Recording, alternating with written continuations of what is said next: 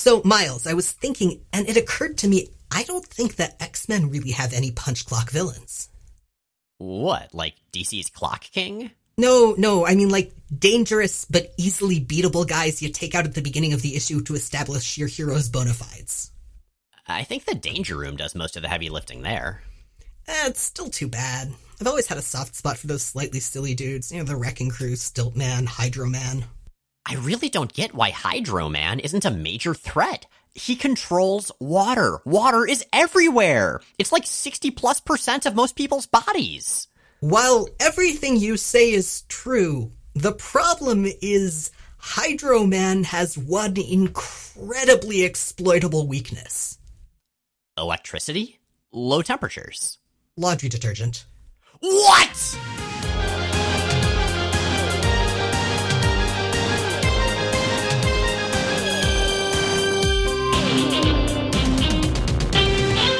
I'm Jay Edidin. And I'm Miles Stokes. And we are here to explain the X Men. Because it's about time someone did. Welcome to episode 411 of Jay and Miles Explain the X Men, where we walk you through the ins, outs, and retcons of comics' greatest superhero soap opera, or as they say, give you the 411. Indeed. Do you remember when you could dial 411 for information? Can you still do that? Does anybody dial those numbers anymore, or is everything online? I'm pretty sure you still can in a lot of municipalities. Okay, okay. I would do that, but phone calls are terrifying. It's 2023. Who uses the phone anymore? Yeah, senior citizens. Oh, yeah, probably them. Come to think of it, I mostly talk to my parents and a couple very specific friends on the phone, so yeah. I mean, I'm pretty sure my parents don't have a landline anymore. Oh, okay. Striding boldly into the present day. I approve. But I do still. Well, no, I don't. I don't actually talk to them on the phone. I was going to say no. We we use Zoom. Oh, well, well, there you go. That is very much 2023. But you know what isn't 2023 is the late 90s, where we are and where we will be for kind of a long time on this show. The fashion's kind of coming back, though. I guess that's true, yeah. I gotta say, this whole long hair and flannel shirt thing, I mean, it doesn't always work, but every every time the fashion cycles back around, I'm cool for like four seconds. I keep on walking past teenagers in outfits that I wore in high school, and it's very unsettling. Oh, Weird. The wheel of time turns and ages come and go. Alternately, time is like a river and history repeats. Anyway, uh, the wheel of time today is turning to some X Men Unlimited, but not necessarily all of it. I mean, it is after all unlimited, and we've only got so much time. No, that's a fair point. I mean, I don't think we have a planned end for the show, but still. But we will be skipping X Men Unlimited number 16 for now. That was a Generation X based Operation Zero Tolerance tie in. We didn't cover it during OZT, and it isn't really significant at all right now. It will eventually be thematically significant, so we'll maybe get to it later. Basically, it's about the school admitting, theoretically, its first human student. But these issues are more interesting anyway. These issues are actually really fun, number 17 and 18 that we'll be covering. But it's kind of weird, and I don't I know we've talked about it before, but I feel like it's maybe worth revisiting like, what's the difference between X Men Unlimited number 18, a Gambit focused story that ties into X Men stories, versus an X Men annual? Well, um, it costs less. True. I mean, X Men Unlimited cost more than a standard issue, but I think less than an annual? I, I think so. I, I don't think it had foil variants either. Uh, true. I mean, that kind of varied, uh, as it were. Wah, wah. So, X Men Unlimited is is technically sort of standalone short stories. While a lot of them tie into greater X-Men continuity, as the Gambit one that we're going to be covering does, technically it's an anthology series that exists in its its own kind of discrete bubble. Yeah, yeah. And I mean, it also is free as much as the issue we mentioned, the Gambit one number 18 doesn't do this. It's very free to focus on stuff that wouldn't neatly fit with a specific book. That's something I like about it. You know, if you pick up like a Cable annual, you're going to assume that Cable is going to be in it, or at least some of his core cast. With X-Men Limited, it can be anything. So that means if you're not following all the core X books or all the solo series, you might be exposed to characters or concepts you didn't know as much about. And I assume Marvel was hoping you would then pick up those books. Also, like some, but definitely not all annuals, especially during this era, it it's a space for one of my favorite forms, which is the short story. Yeah, yeah, completely agree. And, you know, X Men Unlimited is all over the place quality wise. It started very strong, it's had its ups and downs. I really like both issues that we're covering today. Some Yeah. of them later will be utterly pointless. But uh, yeah, I'm very excited to talk about these two. These two strange and yet kind of great stories. We're going to start with X Men Unlimited number 17, Alone in His Head. This is written by Terry Kavanagh, penciled by Tom Lyle, inked by Rich Parada, Sean Parsons, and Walden Wong, colored by Ariane Lenshoek, and lettered by Richard Starkings and Comicraft and Kolja Fuchs.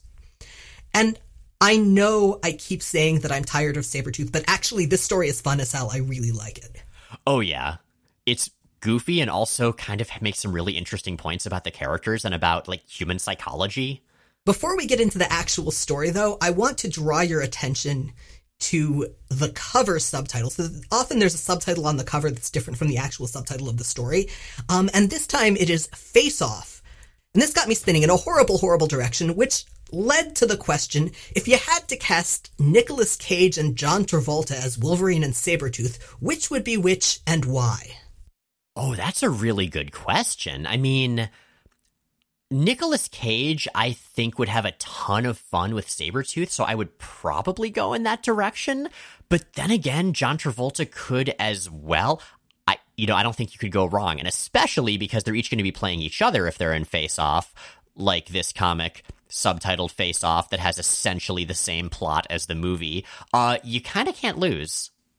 I have trouble seeing Travolta as Sabretooth. Like I think I think Cage could carry that that role in a way that I don't know if Travolta could. But then again, I guess you know, considering his performance in Face Off, maybe. Hard to say. I would say the world will never know, but in my heart of hearts, I hope the world will someday know. Maybe it would be like that that version of, of Frankenstein where the two lead actors, the actors playing the doctor and the monster, switched roles every night. Oh, that's kind of brilliant. I hadn't heard of that. Yeah, yeah, it was the whole thing. Huh. Now I'm just imagining Nicolas Cage and John Travolta and Wolverine and Sabretooth and Dr. Frankenstein and the creature uh, all just going to a, a party together and having fun conversations. I mean, we know that they've done a Frankenstein riff with Sabretooth. I can't remember whether they have with Wolverine. I'm not sure. But boy, we are tangenting already as much as I'm enjoying it. All right. Um, so we start with Wolverine, and Wolverine with shaggier than usual hair, and that's that's an important detail, busting into the office of Warren Kenneth Worthington III.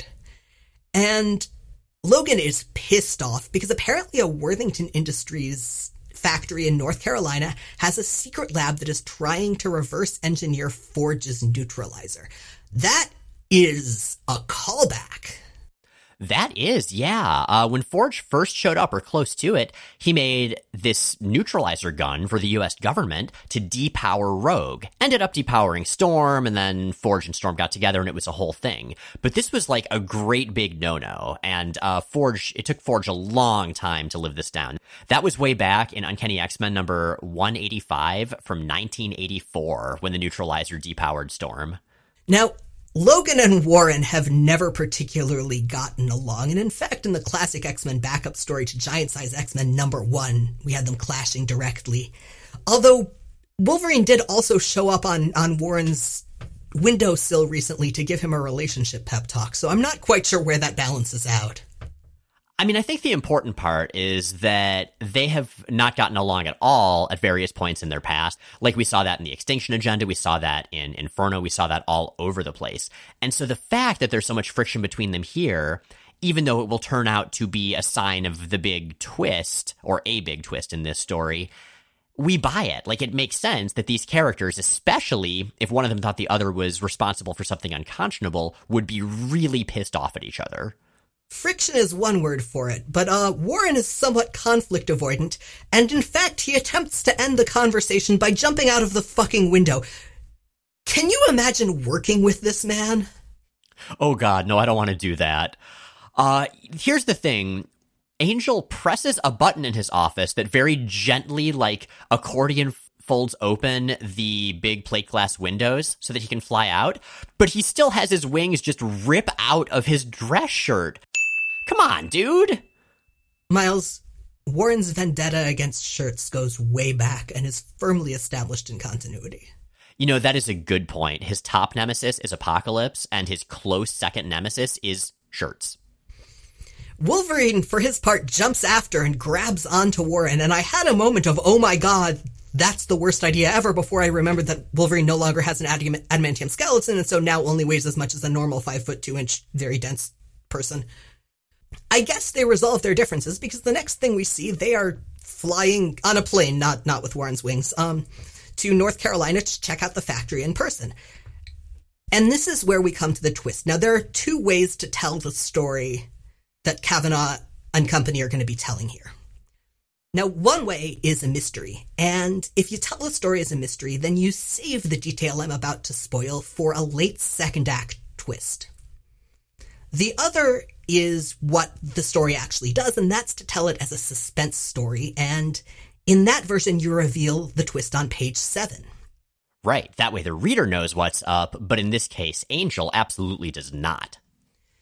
And what is up is that the real Logan, established as such in captions, so we know the real de- deal, is alone and very fucked up, bleeding from major wounds on a train in Sabretooth's body. Which means that the Logan who's with Angel is actually Sabretooth.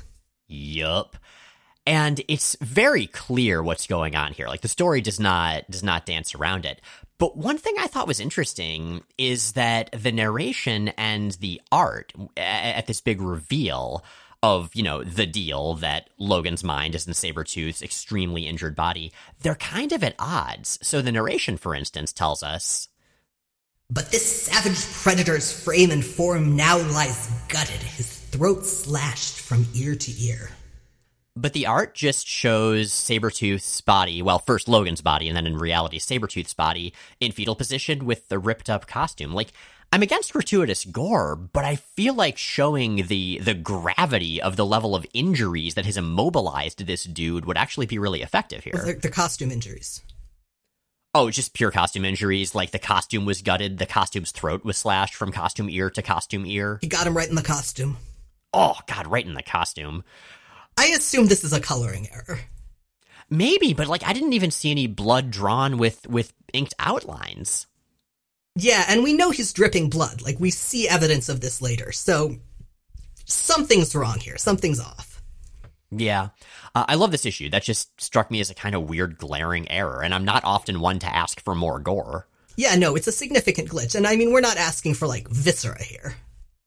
No, just some blood. Just regular old, wholesome, white bread American picket fence blood. So, anyway, uh, this brings us to the question of how this body swap happened in an issue not written by Chris Claremont. And the two plot lines, the flashback and the, the current stuff, are interspersed from here in the in the issue, but we're going to cover the flashback in one swell foop.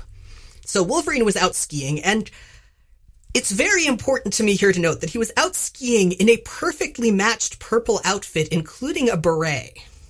And sunglasses, and like pointy cornered sunglasses. And, and the outfit is two tone, like dark purple and light purple. It's amazing. He is so very coordinated, and I appreciate that. He's extremely mod, and it is the last thing I would expect Wolverine to wear when skiing. Maybe he's very grape flavored right now maybe it's like Superman and different things happen when he hit, gets hit with different colors of kryptonite, only something, something purple ski suit. Uh, it just means he really enjoys extreme sports when he's purple. Like when he goes to hang out with Adam X, they uh, they both wear purple, and then they you know ski out of helicopters. Later, he's going to be in the same outfit but green, which represents something else we'll decide on when we get to it. Hmm. So Wolverine was was out skiing and being purple. Um, he was lured off the t- trail by a woman's screams and discovered the woman being menaced by Sabretooth. They fought, Wolverine won, but it turned out the woman was in cahoots with Sabretooth. So her name is Who, H O O, and she is never going to show up again, as far as I know, or at least has not yet. Um, who is a telepath of sorts. Uh, her mutant power is body swapping two people by touching them at the same time. And this is interesting because we saw those powers before in the fill-in X-Force number 62. That was the one where Shinobi Shaw um, had his trans mutant hench person mind meld uh, switch a bunch of characters from body to body.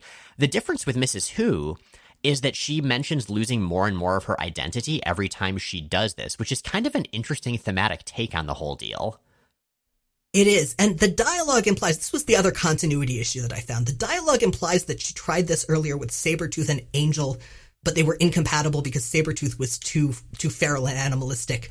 Um, but that seems really, really unlikely. No, no, no. I mean, we know that Warren Worthington is like a charismatic rich guy. I'm sure he does a lot of glad handing at various events and shaking people's hands and stuff. So maybe Sabretooth just wore the universally perfect trench coat and fedora outfit, hung out with Mrs. Who, who Warren's never met before, and they were all just like clapping each other's shoulders and shaking hands. I 100% do not buy Warren not spotting Sabretooth. Yeah, that's probably true. He also really hates Sabretooth. Like, top nemesis, Apocalypse, second place, shirts, third place, Sabretooth. Fourth place, spinning blades and lasers. Yes, yes, exactly that. Sorry, aerial obstacles in general. Mm-hmm. Gotta swoop around those. Never stop swooping. And Sabretooth earns enmity because he is scary and he's also very smart. Before the swap is over, he rips open his own torso and slits his own throat so that Wolverine will wake up in a very, very damaged body. Which brings us roughly to the current status quo as Warren and Wolverine, but not not Wolverine, Sabretooth and Wolverine's body. Let's call him Saberine. Okay, so with Saberine, the first part of the name is the actual mind, the actual identity. Right, so that gives us Saberine, who's Sabretooth and Wolverine's body, and Wolvertooth, who is Wolverine and Sabretooth's body. Yeah, seems clear. So Warren prevents Saberine from doing gratuitous killing on the way in, um, but still just totally believes this is Logan because Warren Kenneth Worthington is not the most perceptive crayon in the box. He also has a very low opinion of Logan, I guess. I like this though. I like that um, we see Saberine with these verbal tells. He keeps calling women frails, which, as we know, Sabretooth, ever the misogynist, always does. He also keeps calling everyone Bubba instead of Bub. It's like, we have Bub at home. And they, they find a secret lab. Specifically, Saberine finds it by the fact that there is no smell down a hallway, which means something's being, being hidden. Um, and it's guarded by fancy henchperson types who immediately try to kill them. And, uh, Warren responds by doing what he does best. He rips through another shirt. I, I, feel like shirt manufacturers around all of Warren's offices must do really well, like locksmiths or electricians in Silent Hill. Oh, I assume he has like a bespoke tailor on payroll. And I would say the tailor would be frustrated every time this happens, but no, that's job security. Exactly. Or maybe he makes tearaway shirts. Maybe he like deliberately uses cheaper, flimsier material for Warren's shirts, knowing that Warren wants to be able to just freely bust out of them. Because the thing is, I don't know if you've ever tried to like tear a garment using pressure, the way wings busting out of it would. It's really hard, and they'll normally bust apart at the seams. But if you look at the way it's drawn in comics, really, if you look at the way garments tear in comics in general, it's the fabric itself that rips that, and, and, shreds almost every time, which means it's flimsy as hell. Okay, well, maybe this is part of why Warren hates shirts so much. Because he's spent so much time wearing crappy shirts because he rips out of them that he's come to hate them even more because they're very uncomfortable. I mean, they're not necessarily uncomfortable. Like, they could be very, very soft because you have very, very fine threads. Just, you know, not very good. And I should I should qualify right now in case in case the sounds are breaking through that um my my four month old is in the next room and has recently discovered that they can shriek like a pterodactyl to their immense immense entertainment. So um yeah. Okay, everybody. I just figured that was Sauron. Nope, nope, that's a baby. Excellent. Well done, baby. So after Warren rips through his possibly comfortable shirt, there is a genuinely great panel of him knocking all the soldiers across the room with his giant, like, muscular kind of wings. He looks really powerful, which he should. Like, Warren doesn't need metal wings to be physically impressive. He never did, as much as I love Archangel. It's been mentioned multiple times that his wings are very, very strong. Oh, yeah. And that's that's entirely I'm, I'm gonna plausible isn't quite the word i'm going for here but i'm thinking like swans can absolutely beat you up with just their wings. Swans are assholes. Warren's way nicer. Yeah but he also has significantly wider wingspan and so must have sig- significantly more powerful wing musculature. Mm-hmm, mm-hmm. it's just nice to see especially in this era where he's just lost his metal wings and i think a lot of people see him as i don't know less cool as a superhero because of that. He's just differently cool I mean, he's still got specific vulnerabilities, but he can also beat you to death using his wings. Like a swan. And Warren once again prevents Saberine from killing anyone, but now that he's in, Saberine doesn't need Warren anymore and tries to kill him, and they lock eyes. And kiss? Um, no, no, no, they lock eyes, and Warren realizes that Saberine is not, in fact, Logan. And at this point, a third party enters the scene, and this is Wolverine in Sabretooth's body, and again, we're going to call this one Wolvertooth. And Wolvertooth has disguised himself to get in in a soldier's uniform, and he just rips out of it. It just flies into shreds around him, revealing the Sabretooth outfit underneath. These people are like the sartorial equivalent of Paige fucking Guthrie. All pants in the 616 are tearaway pants. All of them! I knew they weren't real cops. Look how hot they were. So he's fought his way in, but he hasn't killed anyone, and he has left a trail of blood. So we know he's still bleeding from the wounds that Sabretooth inflicted before leaving the body, which makes the you know, costume cuts early on that much sillier. And of course, he and Saberine fight, and Saberine is extremely unimpressed with the body he's inhabiting, namely, namely Logan's body without adamantium. But Sabretooth in Logan's body is excited to do crimes using said body. Whoever's wearing it when this is over will be caught dead center of the worst scourge to hit mutants since since the massacre itself. Good as guilty, a body on the run. And Wolvertooth is about to go after Saberine, but Angel flies off first with a large, silly gun. And remember, Angel with the gun is not new. He had a bazooka on the cover of Uncanny X Men number one. Or maybe it was a big pipe, or maybe it was a telescope. I don't know. We don't know because he didn't actually have it inside the comic. No, no, just on the cover. Anyway. They all arrive roughly simultaneously in the secret lab where there is a large space dildo that they all somehow recognize as the prototype of a thing that they last saw in the form of a handheld gun the power neutralizer. Angel mentions that he could actually see some practical uses for it, like Marrow would probably want to depower herself, but he blows it up anyway. And Wolvertooth takes down Saberine, who is shocked at his relative ruthlessness. You underestimated me, Creed. My will to live, to find you, to follow on your trail, crawling on my stomach till I could rise to my knees, crawling on my knees till I could stumble to my feet. And at this point, Wolvertooth cuts off the civilian clothes worn by Saberine to reveal the Wolverine outfit underneath. So at this point, all of our main characters have either ripped off their costumes or had their costumes ripped off. Jay, what would you wear underneath every outfit to be revealed when you either flexed through the outer layer or it was damaged in battle? My skin? I think I would wear one of those striped bathing costumes from like old timey beach pictures. Oh, that's much better. Although I feel like there's there's a strong case for boxers with little hearts on them. I feel like those are your two options, yeah. Like I would say you could just wear the barrel with suspenders, but that would be kind of hard to conceal, you know, under your your fancy rich person suit. To dress over, yeah. It could be some kind of like pop-up barrel. Oh, okay. Like you just sort of pull the tab near your shoulder like with a life vest on an airplane? Well, or it's something that's, you know, set to inflate and, and take shape when your clothing comes tears off. Okay, that that is thinking ahead is what that is if you live in the Marvel universe. Well, you gotta think ahead. All the pants are tearaway. Well. Now, Saberine is a little confused. He wants to know how Wolvertooth got in, because it should have been impossible. Yet Saber Sabretooth was looking for a way in for weeks, and Wolvertooth responds. My guess is that you were trying to find a way in and back out again, Vic, with the prize and your skin intact. Same reason you left me alive in that mountain cave in the Rockies, right? So you could have your body back in one piece once you were finished with mine? Difference is, sucker, I don't really care anymore. So tell me who's crazier now! I really like the Wolverine we get in Sabretooth's body. Like, I think it's a really interesting take on the character, and I think it's a really interesting and plausible take on the way he'd respond to what's happening to him. I'm going to talk about this more when we get to the end of the issue. But in a lot of ways, for Wolverine, this is a story about recurring trauma and bodily autonomy. And I think that dialogue plays it extremely, extremely well. I agree, yeah. And we as readers, of course, know all of the trauma that Sabretooth has inflicted in terms of body, in terms of identity on Logan, with or without the help of Weapon X in the latter case. But you don't really need to know the details. Like it comes through, I think, in the subtleties.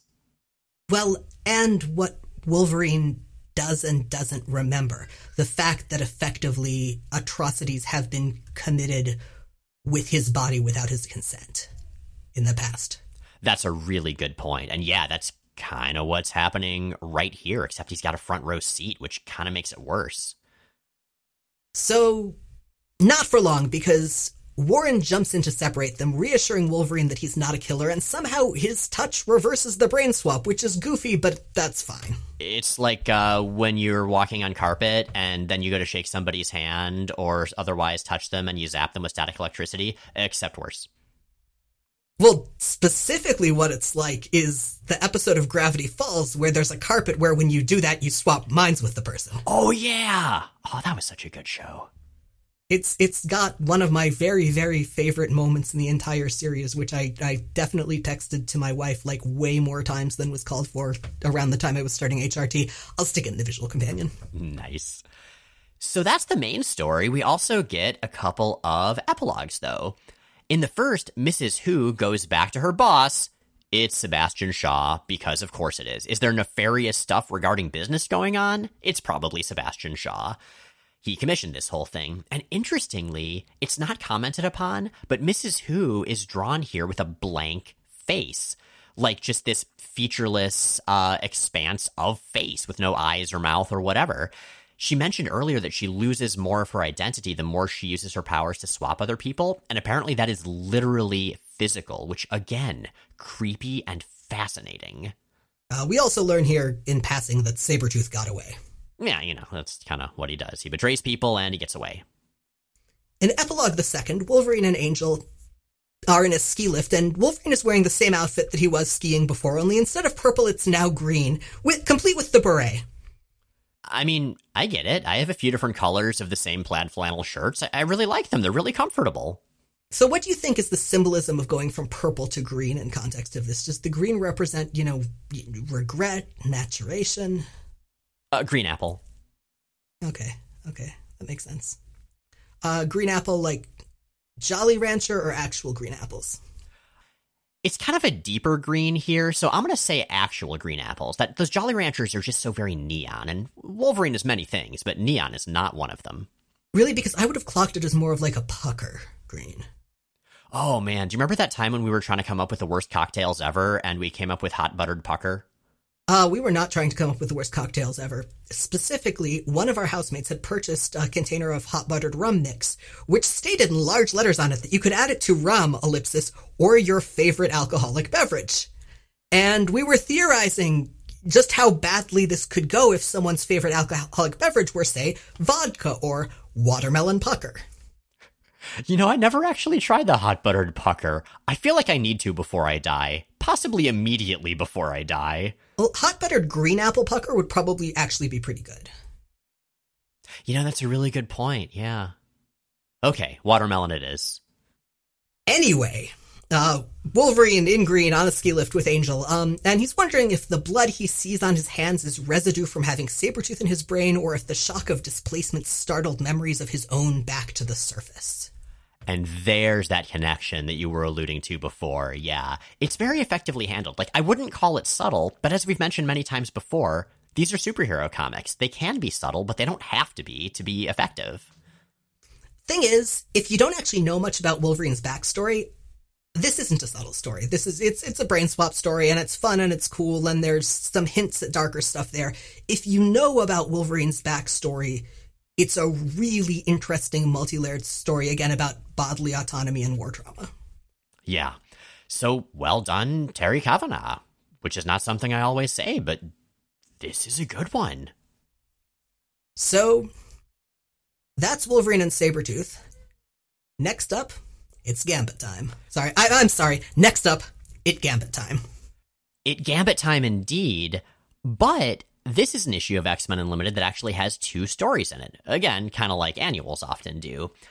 And because the Gambit story is really great, I kind of want to end on that. So let's cover the second story first. This is a Marrow story. It's called Guiding Light, and it's written by Bill Roseman, penciled by Marty Egeland, inked by Howard M. Shum, colored by Shannon Blanchard, and lettered by Richard Starkings and Comicraft and Emerson Miranda. And this kind of takes us back in time. We mentioned we skipped an Operation Zero Tolerance story. Well, we're also covering this one.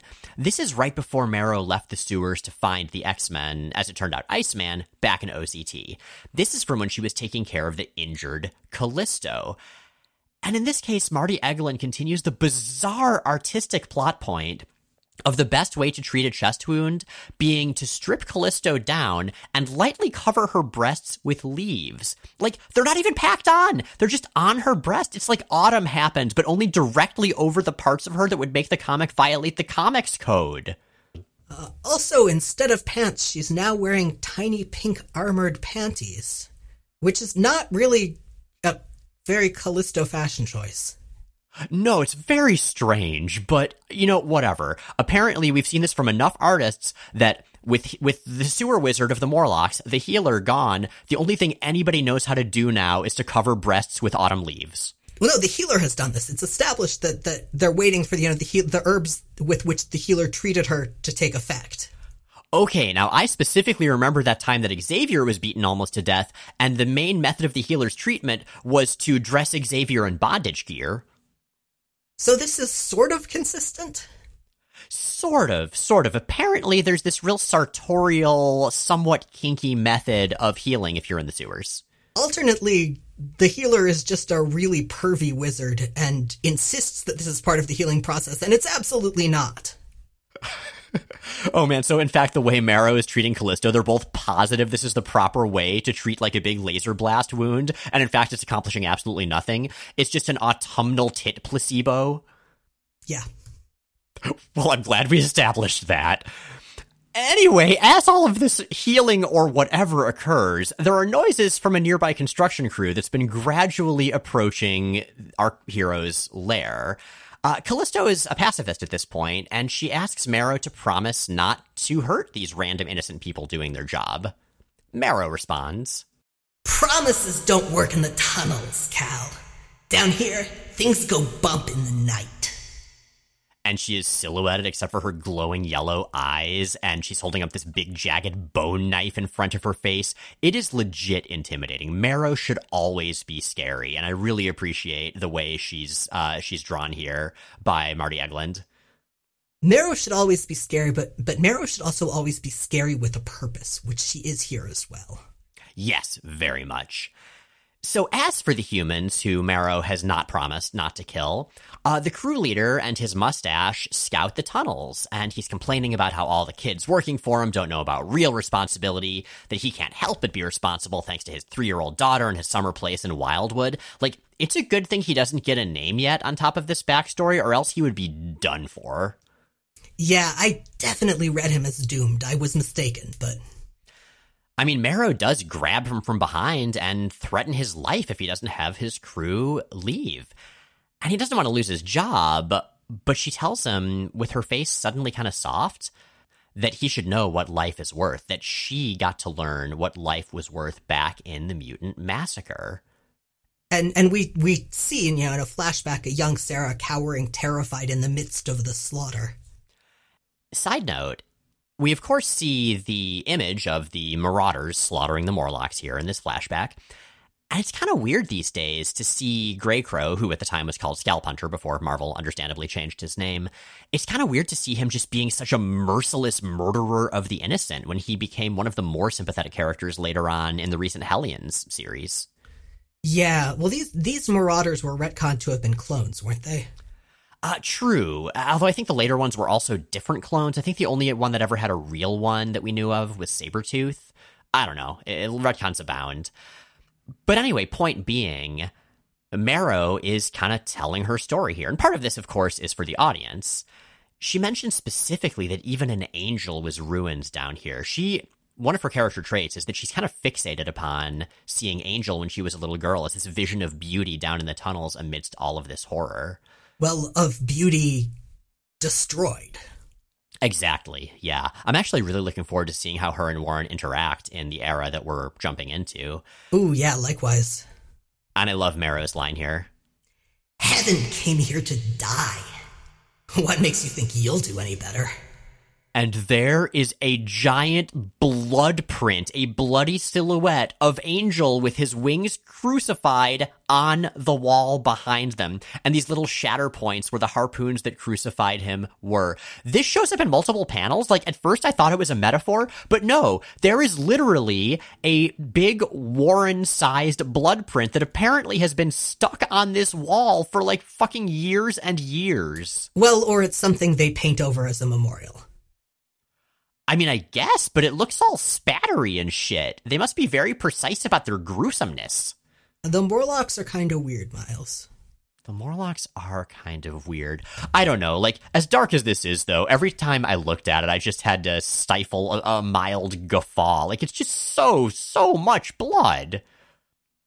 This, this again supports my theory that it's at least partly paint. That could be. Oh, or maybe this is where the blood that I was hoping to see in the last story got off to. Yeah, I can't accept that actually, but you do you. No, it just packed all its stuff up in a bindle and went to seek its fortune down in the sewers. Okay, you know, you know that that blood and people work differently, right? I mean, this is the Marvel Universe, dude. Right, right. Everyone's got the same tearaway pants. Mm-hmm. And some people eat genetic marrow. Anyway, Marrow says that down here, this is sacred ground. Does he understand what that means? And he says, oh, like church or like his kid's room and she grabs his name tag, seeing his name, which is a good thing it wasn't revealed earlier, or like we said, he would have been done for, and says that if he doesn't leave this holy ground alone. I know your name. Don't make me come knocking on your door. It might wake your kids. It's like she can't be empathetic for more than a few seconds before going right back into threat mode, which makes sense. She refuses to be vulnerable. The main thing she's comfortable doing is being angry and scary. Well, or she's cleverly figured out that effective threats are a pretty good means of avoiding physical violence if you need to. That's a good point, also. And in fact, it works. The crew leader tells his crew that he found some structural problems, they're pulling out, and Callisto is kind of surprised that Marrow didn't kill everybody. Marrow's explanation. Men sure are suckers for a pretty face. You talk tough, Sarah, but sometimes I think you're still a scared little girl and Marrow, with Angel's blood silhouette in the background of her word balloon, replies, Whatever gets you through the night. So that was fun, but I really like this one. I really like the A plot. Now, I want to segue to the A plot by discussing the common thematic thread that the A plot and the B plot have, why they're paired together as a story. And that thread is the mutant massacre. Very much so, yeah because this is a Gambit story. And of course, the last time we saw Gambit was when he was abandoned in the Antarctic wastes by the X Men after they found out that he was indirectly responsible for the mutant massacre because he recruited the Marauders who perpetrated said massacre for Mr. Sinister. And led them to the Morlock tunnels, I believe. Uh, depending on which version of continuity we're looking at, yeah. That was the big dark secret that Gambit had been hiding and that had been alluded to for dozens of issues before this point. That is a fairly big and fairly dark secret. It is, yeah. As much as the comic also seems to be walking it back as much as it could at the same time, always making it very clear that Gambit didn't really know the consequences of what he was doing. Hmm. Yeah, his, the degree of his culpability really varies from story to story. And I mean, I think it's fairly clear that the writers realized that for Gambit to have this big dark secret and still stay a sympathetic protagonist, they were going to have to walk a very, very fine line, which they, I think they did more or less successfully at this point. Agreed. And that takes us to X Men Unlimited number 18, Once an X Man. Written by Tom DeFalco, penciled by Marcelo Frusin, inked by Jose Marzan Jr., colored by Shannon Blanchard, and lettered by Richard Starkings and Comicraft's Emerson Miranda. So I have a question. Mm-hmm. There's a twist in this story. Um, was it really clear to you from the start, or was that just me? Uh, it was also it was clear to me as well. But like you mentioned in your coverage of the Wolverine and Sabretooth story, that's fine. Sometimes it's deliberate that the audience kind of knows what's up, even if the character doesn't. Sometimes that works, and here it totally works. Because we open with Gambit standing at the Xavier Institute's gate, sadly watching a few of the X Men happily having a snowball fight, even though he knows this is a dream. But more importantly, He is being harangued by a voice we haven't heard in a long time. This I guess it's not the angry Claremontian narrator uh, yelling in second person at the main character. It's the angry DeFalcoian narrator. No, it's DeFalco writing the angry Claremontian narrator. The angry narrator is a Claremontian conceit. And this angry narr- narrator has a very Claremontian voice. It's the angry Claremontian narrator as written by Tom DeFalco and as spoken by Jay Edidin because so much of why I was excited to cover this issue is the fact that you get to do this. You really messed up, Gambit. That's what you do, isn't it? True happiness rests within your grasp for perhaps the very first time, but you strangle it with your silken tongue of lies and deceit. As opposed to Chambers' tongue, which, as we know from Husk's diary, is a cosmic whisper. And there are there are X Men here too who are, are see him and and collectively harangue him for for having betrayed them. I really like how Iceman has his usual jagged blue speech bubbles as he yells, Traitor! Liar! Murderer! And I also really love that Rogue here is in the pink and yellow Shi'ar mining costume that she was wearing the last time Gambit saw her when they were in space, when she abandoned him in Antarctica. That is a good little artistic touch. And here we also get our first very clear indication that this isn't happening in reality because Sinister appears behind Gambit and welcomes Gambit back to his employ. Gambit throws cards, but the angry Claremontian narrator will have none of Gambit's foolish attack. And even as their energy is explosively released, you desperately wish that you too could burn within these purifying flames, but all you can feel is the numbing cold of your own guilt. Gambit wakes up from this obvious dream to a glass of breakfast whiskey in his place in San Francisco. He's still being harangued by the narrator, but now also by visions of various X-Men, in this case, Rogue and Angel, the latter of whom is especially mad about Gambit's role in the Mutant Massacre and keeps attacking Gambit verbally about it. Understandably, as we just established, Warren was crucified during the Mutant Massacre that led to him losing his wings, becoming Archangel, leaving a big angel print of blood on the wall. He's had a time, and, and Gambit definitely catalyzed the worst of it. Yup. So, as for why Gambit's in San Francisco, he's looking for Mr. Sinister, the person who's in some ways responsible for Gambit's big crime, or at least who instigated it. Oh, but that's not all he's doing. Because also, in the words of the horse from over the garden wall, I want to steal. Gambit's profession is not lost on the narrator. You're a thief, Gambit. A rat scurrying among the shadows, feeding off the innocent, and not so innocent. As a nod to your recent brush with morality, you only steal from other criminals. But a thief is still a thief. Alas, somebody else got to the place Gambit was supposed to rob first, and Gambit sees the corpses of a bunch of drug dealers. The oddly soaking, fully drenched corpses indoors of said drug dealers. Uh, as well as a hallucination of Rogue, who demands, Where are you going, Remy? Don't tell me you're running away, like you usually do. Uh, Gambit does, in fact, run away, but he runs to find his fixer, Oscar, um, in an establishment that whose, whose signage indicates that its name is Barpool. You know, in the fine tradition of Eat, which a couple of our commenters mentioned a couple episodes ago uh, actually is a real chain in the British Isles. Huh. Oscar is annoyed that Gambit abandoned this score that they were supposed to split. Also annoyed are the visions of the X Men. Bishop yells at Gambit for working with low-life scum. Psylocke is furious at Gambit for hurting her boyfriend, and Beast is just judgmental as he and Psylocke play pool at the table nearby. Too bad Gambit hasn't the guts to punish the one who shattered his lover's heart. Whoops, silly me. That was him, wasn't it? Man, that's very catty for someone who hasn't even ended up in a cat form yet. Well done, well done. Well, Gambit takes a makeup job and ends up at a fancy mansion, only to find more watery corpses. And the narrator. Suddenly, gunshots scream in the night, just as you usually do in the morning. But this time, one of the X Men, one of the spectral visions of the X Men, is encouraging, specifically a 90s animated series version of Cyclops. Move it, mister! Lives may be at risk, and you have duty to save them! You're still an X Man at heart! And Gambit runs inside to try to save whoever's here, only to find Hydro Man from the cold open drowning the mob boss in his watery hands. Fucking Hydro Man! Okay, so Hydro Man is is an old Spider-Man villain dating back to 1980, and he's he's made of water. That's basically his thing. Which should be awesome, like we were saying, but I mean, I guess he's pretty dangerous here. It's just like he's. It's just that Gambit's able to go toe to toe with him instead of like all of the Avengers. The only reason he's as threatening as he is here is because Gambit, Gambit doesn't know his secret weakness is laundry detergent. Yup. And Hydro Man starts to drown Gambit um, the way he was drowning the mob boss, and a spectral rogue appears here and kind of changes her tune from earlier. That's the spirit, Sugar. Go! Don't you dare die on me, Remy!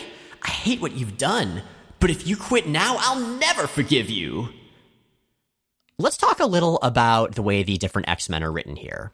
Because obviously, this is not a twist. These X Men are Vision's Gambit is having. Like, he's been abandoned by the X Men after he essentially betrayed all of mutant kind. And so these are Gambit's version of how he thinks the different X Men think, but I feel like they each also have kind of a role. What do you think about the way the different X Men are handled? Like, specifically, we've seen a fair bit of Beast, of Angel, of Rogue, of Cyclops.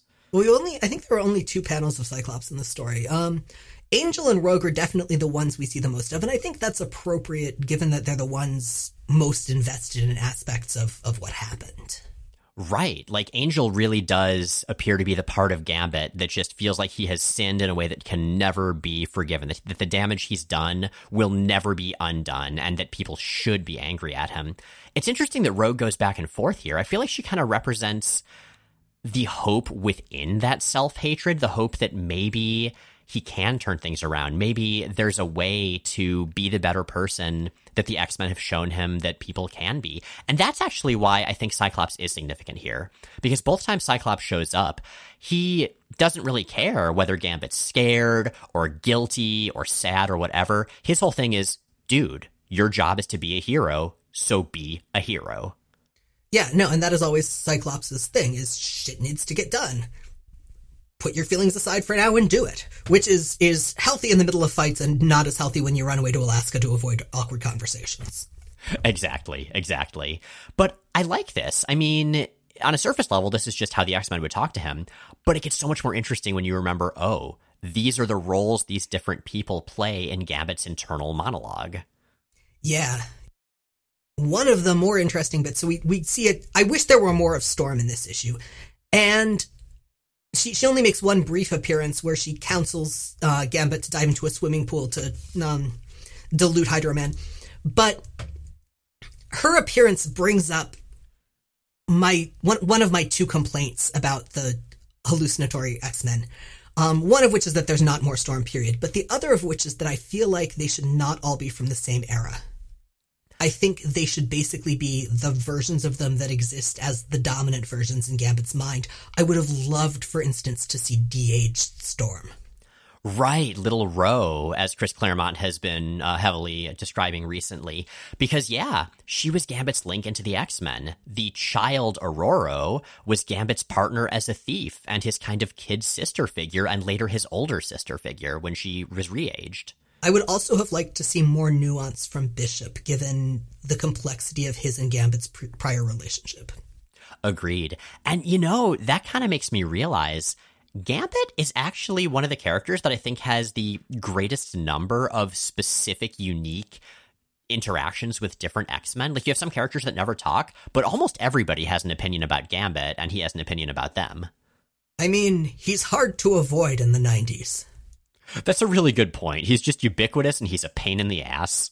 He's ubiquitous and he's got that fucking accent. yup. So, after Gambit manages to dilute Hydro Man like he's Dr. Bronner's soap, uh, all the surviving mobsters start shooting their guns at Hydro Man, and Hydro Man flees. And so that's it for the job. This also has not gone well, and Gambit just wanders the streets. At which point, a vision of Jean Grey finds him.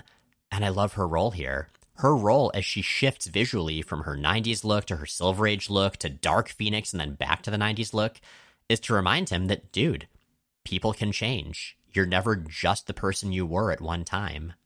I mean, she committed her massive atrocity while not actually herself at all. So it's not a perfect analogy, but I get why she's the character in this role.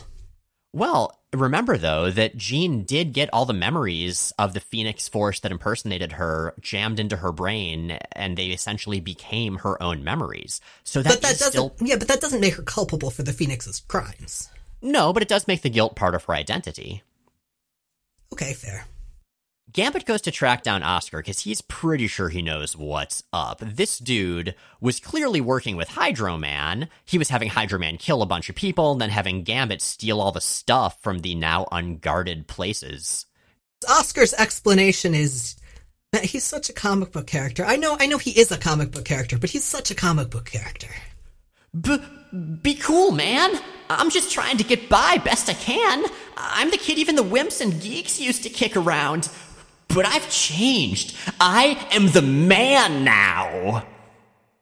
Yeah, in 10 years, this guy is definitely going to be extremely into the phrase red pill without understanding that it's actually a metaphor for trans identity. Yup. I kind of like this. I mean, Oscar's a big dork and he's utterly irredeemable, but this is a story about whether people can change, whether people can transform. And so the fact that he has such a facile uh, outlook on the concept kind of emphasizes that what Gambit's at least trying to do is a hell of a lot more well thought out and admirable. And Oscar says, you know, you could take me out, but I can give you what you really want. I can give you one of two other other characters' locations that that you really want. Um, Hydroman or Sinister, which will it be? The narrator is surprised at Gambit's choice. What would ever possess you to choose Hydro Man? It's a valid question. Sure, the man's a murderer, but the same could be said of his victims. He isn't even a mutant. It's not your problem, not your responsibility. But away Gambit goes into what he knows is a setup. Hydro Man's goons have already been tipped off by Oscar the jerk and are prepared. Angel mocks Gambit for beating up the gunmen almost as thoroughly as the Marauders slaughtered the Morlocks. But Cyclops doesn't have time for this personified self recrimination. You can't allow the angel to distract you, Gambit. This is no time to start doubting yourself or your mission. You're here for a reason. Accomplish it. And as Gambit charges forward, a bunch of ghostly X Men charge forward with him. It is genuinely inspiring. He's finally gotten his shit together enough that all of these people he was using to psychologically beat himself up are now on his side. That's really sweet. It is genuinely sweet, like straight up. You know what else is sweet? Stealing a motherfucking speedboat. That is never not cool. I say as a Mark Trail fan. And Gambit does that, gets Hydro-Man to chase him, and then charges up the speedboat and blows it and Hydro-Man up as he swims away. Now, before we go to the next step, it's worth pointing out that something we didn't mention is throughout this, Gambit has been complaining of being cold, and he doesn't know why, and he doesn't know why, but he's he's just he's he's always cold. And the narrator addresses it more directly here than ever before. An odd thought flitters past your consciousness. Is drowning even worse than freezing to death? For reasons you can't even begin to identify, freezing strikes you as infinitely more terrible. But Drown Gambit does not. He swims to shore, walks through town, goes back to bar, pool, to find Oscar having been strung up by Sinister. And Gambit walks down the street with all the X Men posing heroically behind him, and he knows they're part of him now. They'll never abandon him. Except he's not walking down the street at all. He's staggering through the Antarctic wastes. He's got ice in his eyebrows, he's half naked. The narrator almost sounds sympathetic. It may be a lie, but you cling to it nonetheless. Some dreams die so much harder than others. So, yeah, this was all just a vision of redemption and not even direct redemption. The X Men didn't even forgive him. He was just having a fantasy of forgiving himself. And even that was a dream. You know what I think is the saddest thing about this whole issue? What's that?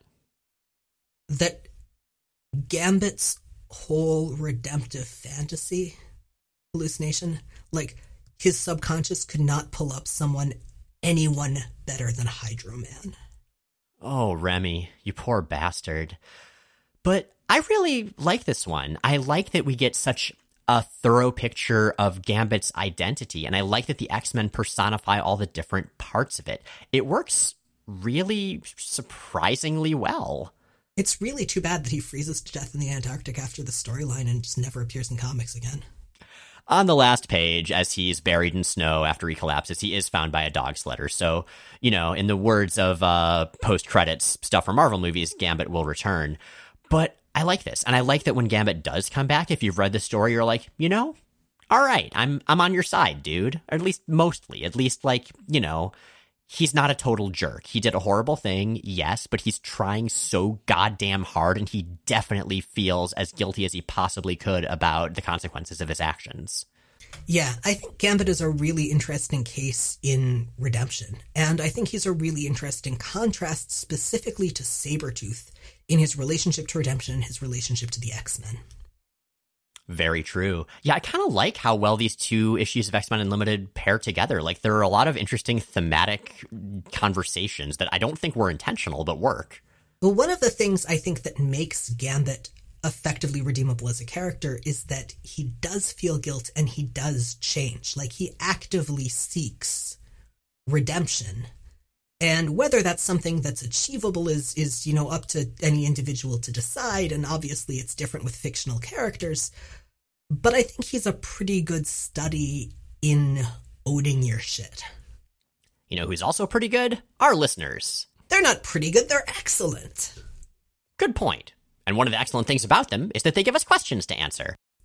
An anonymous listener asked on Tumblr Magneto's real name was Magnus for much of the 80s and 90s, and then became Eric and then Max. What do you think are the incontinuity and creative and editorial reasons for this? So, Magnus, huh? Yeah, that was the thing.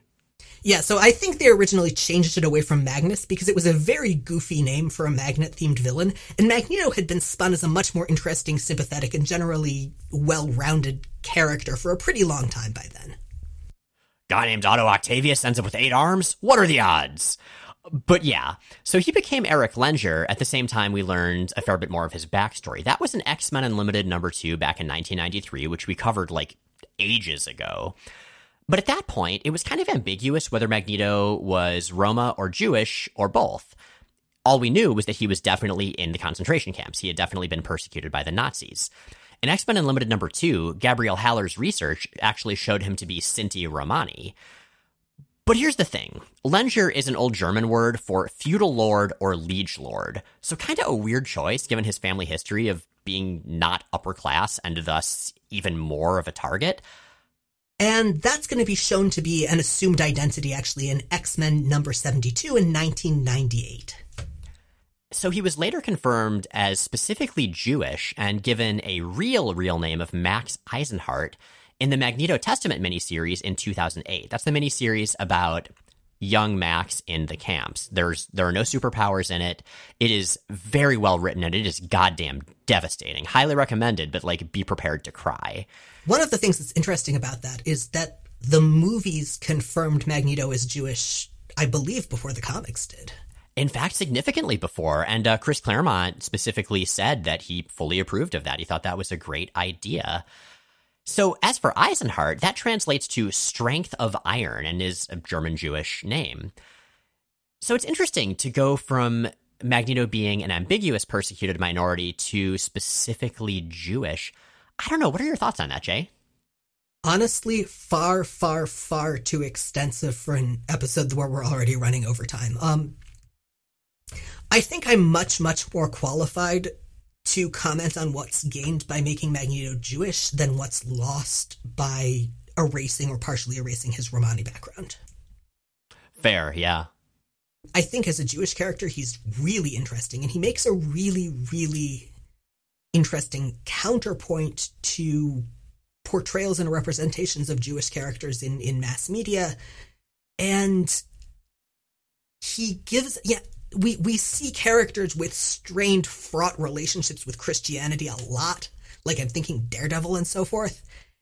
We don't see that as frequently with Judaism, and I think it's really interesting to see and have, um, and to have that representation. But again, Agreed. I, I can't speak as clearly to, to what's lost in that.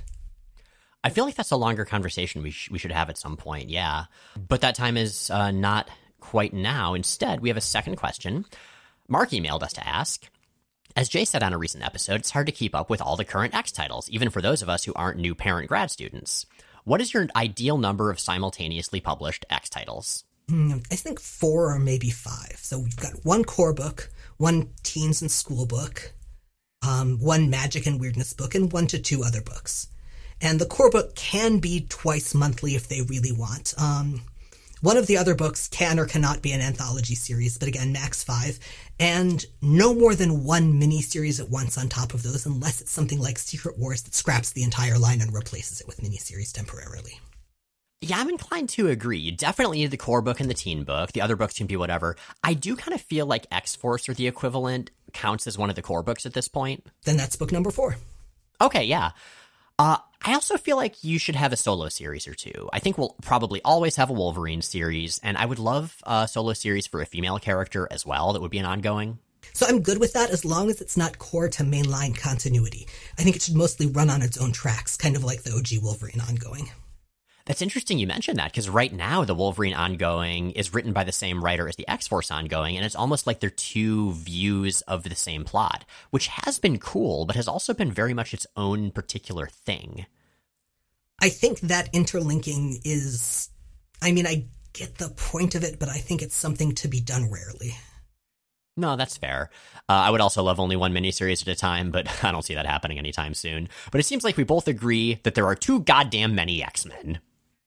And with that, Jay and Miles Explain the X Men is recorded in Forest Hills, New York and Portland, Oregon, and produced by Matt Hunter, who also arranged our theme music. You can find more of Matt's work at moon-talk.bandcamp.com.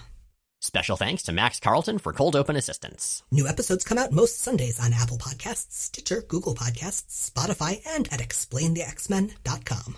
Check out explainthexmen.com for visual companions to every episode. Our show is 100% listener supported. If you'd like to help us stay on the air and 100% ad free, check out the Patreon link at the top of explainthexmen.com. And please take a minute to rate and review us on your favorite podcasting platform. It really helps. Next week, we return to the core of the X line and the ill fated but fascinating Seagle and Kelly era. The kind